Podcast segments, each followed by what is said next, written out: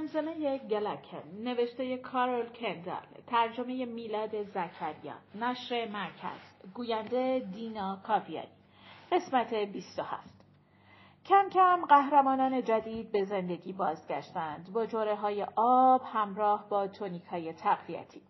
بالاخره هر پنج نفرشان هر چند حسابی ضعیف شده بودند توانستند از زندان سنگی خود خارج شوند و به فضای باز بیایند. مینگی گفت من یه آتیش روشن می‌کنم یه سوپ ماهی مغذی میپزم. به محض اینکه یک ماهی بگیرم. ماهی گرفتن مشکلی نبود. دهها ماهی تازه در حوزچه های کم عمقی که در میان ویرانه های صد تشکیل شده بودند بالا میپریدند.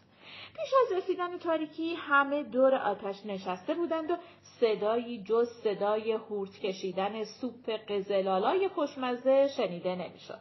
ویفر کنار سیلکی باقی ماند ولی بقیه حفارها با حالتی معذب از آتش فاصله گرفته بودند. تا جایی که می توانستند با مکس های زیاد برای استراحت یا خوردن یک قاشق دیگر سوپ قهرمانان جدید تمام آنچه را که اتفاق افتاده بود تعریف کردند. گاهی یکی حرف می‌زد گاهی دیگری.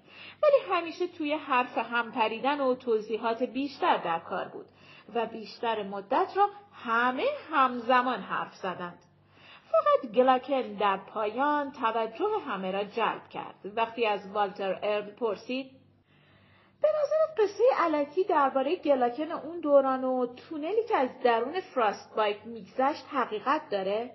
والتر ارل گفت من هیچ وقت اهمیت زیادی برای قصه های علکی قائل نبودم چون واقعا علکی هم. بنابراین آری از حقیقتم ولی اگر واقعا حقیقت داشته باشن دیگه علکی نیستن اگه متوجه منظورم بشی خودش هم یک خورده گیج به نظر می‌رسید در هر حال بذار این قصه علکی تو رو بشنویم و قضاوت کنیم. گلکن دستانش را دور زانوهایش پیچید و به تخت سنگی تکیه داد. شروع کرد. روزی در روزگار زمزمه و داستان را همانطور که از پدرش شنیده بود و پدرش از پدر خودش و روایت کرد. روزی در روزگار زمزمه اینطور می‌گویند ولی که باور می‌کند وقتی مینیپین ها که ماشروم ها به سختی در تعقیبشان بودند آرزو کردند وارد سرزمین بین کوه ها شوند گلاکن آن زمان زنگوله هایش را نواخت و گذرگاهی از میان کوهی که به اسم فراست بایت شناخته می شود باز شد و از درون این گذرگاه همه مینیپین ها با گاری های دوچرخشان گذشتند. ولی دیوار بین تونل گلکن و تونل رودخانه که از قبل آنجا بود بس که نازک بود شکست و آب خروشان توی تونل گلکن ریخت و ماشروم ها را که در تغییر آنها بودند عقب راند. گلاکن آن دوره با این فکر که همه چیز را درست کند دوباره زنگوله هایش را نواخت که تونلش پر شود تا واترکورس به مسیر درستش برگردد. آن وقت گلاکن آن دوره جایی روی کوه نشست و فکر کرد خودش چطور به آن طرف فراست بایت برود. و انقدر فکر کرد و فکر کرد تا اینکه بالاخره مرد. و این یکی رو من باور می‌کنم چون مطمئنا اون هرگز وارد سرزمین میان کوه نشد. والتر ارل سخت درباره قصه الکی فکر کرد و همزمان قاشقی سوپ ماهی را در دهان چرخاند. وقتی تصمیمش را گرفت سوپ را قورت داد و حرف زد. رنگی از واقعیت داره. باید مؤخره بر حقایقی افتخارآمیز بنویسم و این مدرک جدید رو توضیح بدم. راستش رو بگم به شدت بینی شاهانش را مالید.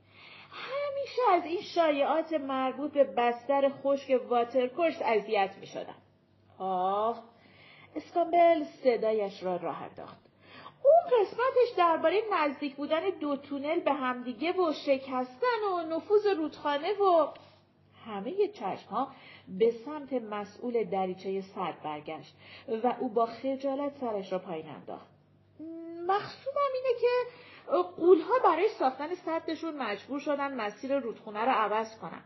به نظرم می‌رسه اونا باید تونل گلاکن قدیم رو پیدا کرده باشن و سنگایی که در اون ریزش کرده بود و بیرون کشیده باشن و از تونل استفاده کرده باشن. یعنی خب اینم یه فکریه. والتر ال گفت فکر منطقی هم هست. بله. و در فکر فرو رفت. گلاکن نفس عمیقی کشید. همه اون کارایی رو که گلاکن اون دوران می‌تونست با زمزمه انجام بده یاد می‌گیرم سیلکی با حالتی مشکوک پرسید منظور چیه؟ یاد می‌گیرم چطور زمزمه رو وادار کنم هر کاری رو که می‌خوام انجام بده. دیدید که چقدر طول کشید باعث خراب شدن صد بشه؟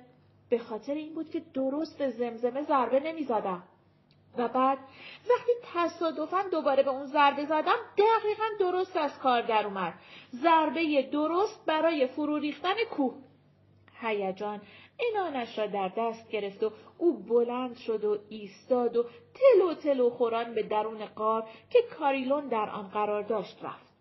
ماگز با نگرانی دنبالش رفت و سیلکی هم پشت سر او رفت در حالی که انگشتان تیز و کوچک ویفر را در دست داشت.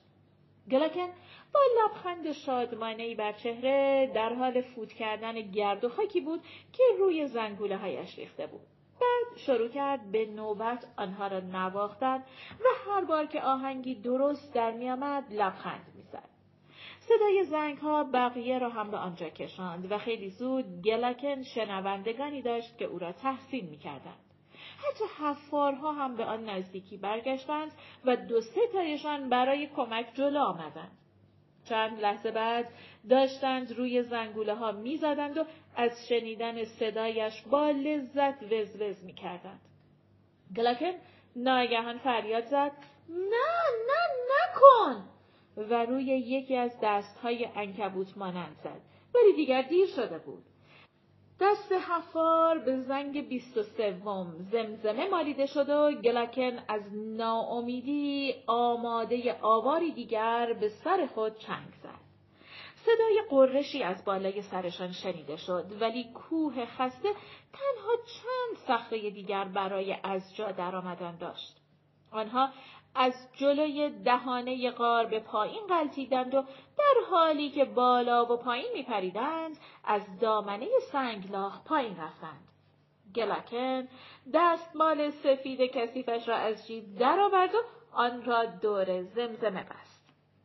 بیست و یک بشنو صدای زمزمه زرین زرین زمزمه آن زمزمه کهنسال و از یادها رفته آه مبر از یاد خیش هرگز آن زمزمه که نواخت آوای گلکن را گلکن بند جدید برای آواز زمزمه قدیمی اضافه شده در سال 885 گمج در سرزمین میان کوهها فرو نشستن سیل خود سیلی از روستانشینان در حال بازگشت را به همراه آورد. از لحظه که فیشر و پسرانش صبح زود روز بعد از به صدا درآمدن زمزمه دوان دوان از اسکله آمدند تا به تمام اسلیپراند واتر خبر دهند واتر کورس باز خودش شده آوارگان واترگپ و دیپزول به سوی خانه راه افتادند. با قایق پیاده با دو پا یا با یک پا و یک عصا بی آنکه منتظر سفت شدن گلولایی که به جای سیلاب باقی مانده بود شوند. همه رفتند. از میان آن گلولای گذشتند و اگر خانهشان هنوز پا برجا بود به خانهشان رفتند و اگر به تلی از گل رودخانه و ماسه و اساسیه شکسته بدل شده بود آن را کندند و بیرون ریختند. خیس و کثیف مشغول کار شدند تا نظم و ترتیب را به روستاهایشان برگردانند اول هیچ کس در واترگپ متوجه نشد که پنج نفر از اهالی دهکده نیستند.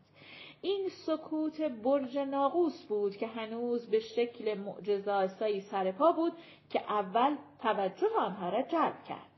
سپس قایقرانی از ول رسید که کلکی پر از گنجینه های قدیمی واترگپ را دنبال خود می‌کشید و اهالی دهکده ناگهان متوجه شدند گملوتی هم نیست. دست آخر بلچ بطری ساز به خاطر آورد صحبت محلی به اسم مول یا شاید هول را شنیده که بعضی از آوارگان را به آنجا بردند. این خبر خیالشان را راحت کرد. به علاوه حدوداً در همان زمان چند تکه دیگر از فراست بایت فرو ریخت که خودش یک نگرانی تازه بود. از اول دنیا تا کنون فراست بایت رسوخ ناپذیر همچون دژی در برابر دنیای بیرون سر جایش ایستاده بود و حالا تمامی قسمت بالای کوه از بین رفته بود و شاید دیگر رسوخ ناپذیر نبود. اهالی دهکده سعی کردند فکرش را نکنند. روز بعد پلام شهردار فریز خیاط را برای کسب اطلاعات در مورد این مول یا هول به اسلیپراند واتر فرستاد. به میمی شهردار اسلیپراندواتر به خاطر آورد که پنج قهرمان در واقع چند نفر از قربانیان سیل را به نول یا تپه سنگی بردند تا کمی بیشتر در دهکده جاباز شود. او فرز خیاط را با کرامبوی سبد ساز به لیتل تریکل فرستاد تا خبری از گمشدگان بگیرند. آنها توماری را که واتر ارل به جا گذاشته بود پیدا کردند.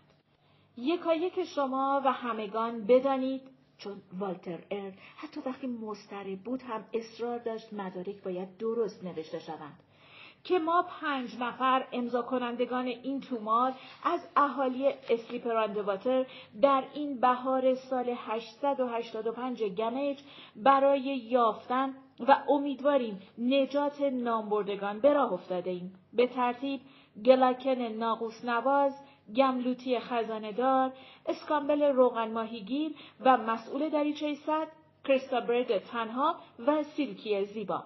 همه از اهالی واترگپ. چهار روز پیش این پنج نفر از درون تونل های معدن طلای قدیمی برای یافتن راهی به دهانه واترکورس به راه افتادند. جایی که امید داشتند بتوانند رودخانه را به مسیر قدیمیش بازگردانند. امشب فرو ریختن کوه فراست بایت را دیدیم و صدایی عجیب و حراسآور شنیدیم که عقیده داریم از همان چیزی است که گلاکن به دنبالش میگشت. نامش زمزمه گلاکن است و وقتی مینیپین ها برای اولین بار به اینجا می آمدند جایی در بیرون دره جا ماند. اعتقاد ما بر این است که گلاکن زمزمش را یافته ولی او و دیگران به طریقی در خطری مرگبار قرار دارند چون به نظر می رسد زمزمه و فرو ریختن فراست بایت به طریقی به یکدیگر مربوطند. این نه یک حقیقت مسلم بلکه یک زن قوی است. ما امضا کنندگان که خود را مسئول ارسال این پنج قهرمان جدید به دل ناشناخته ها برای نجات سرزمین میان کوه ها می‌دانیم حال با قایق به سمت فراست بایت فرو ریخته به راه میافتیم امیدواریم از کوه بگذریم و بفهمیم چه بر سر پنج واترگپی آمده است ما با اطمینان انتظار داریم که سه روز پس از این شب ریزش کوه فراست بایت بازگردیم و برای همین مدت ملزومات لازم را با خود برده ایم. آگاه باشید که اگر رودخانه واترکورس دوباره از اسنودریفت به فراست بایت جاری شده مدیون قهرمانان جدید واترگپ است و آنها باید تا وقتی خورشید می درخشد، ماه میتابد و باران میبارد گرامی داشته شوند. امضا والتر ارل نویسنده تاریخ. ماگلز شکلات ساز. مینگی حافظ صندوق پول. کرلی گرین نقاش تصاویر. گامی شعرک سرا پایان قسمت 27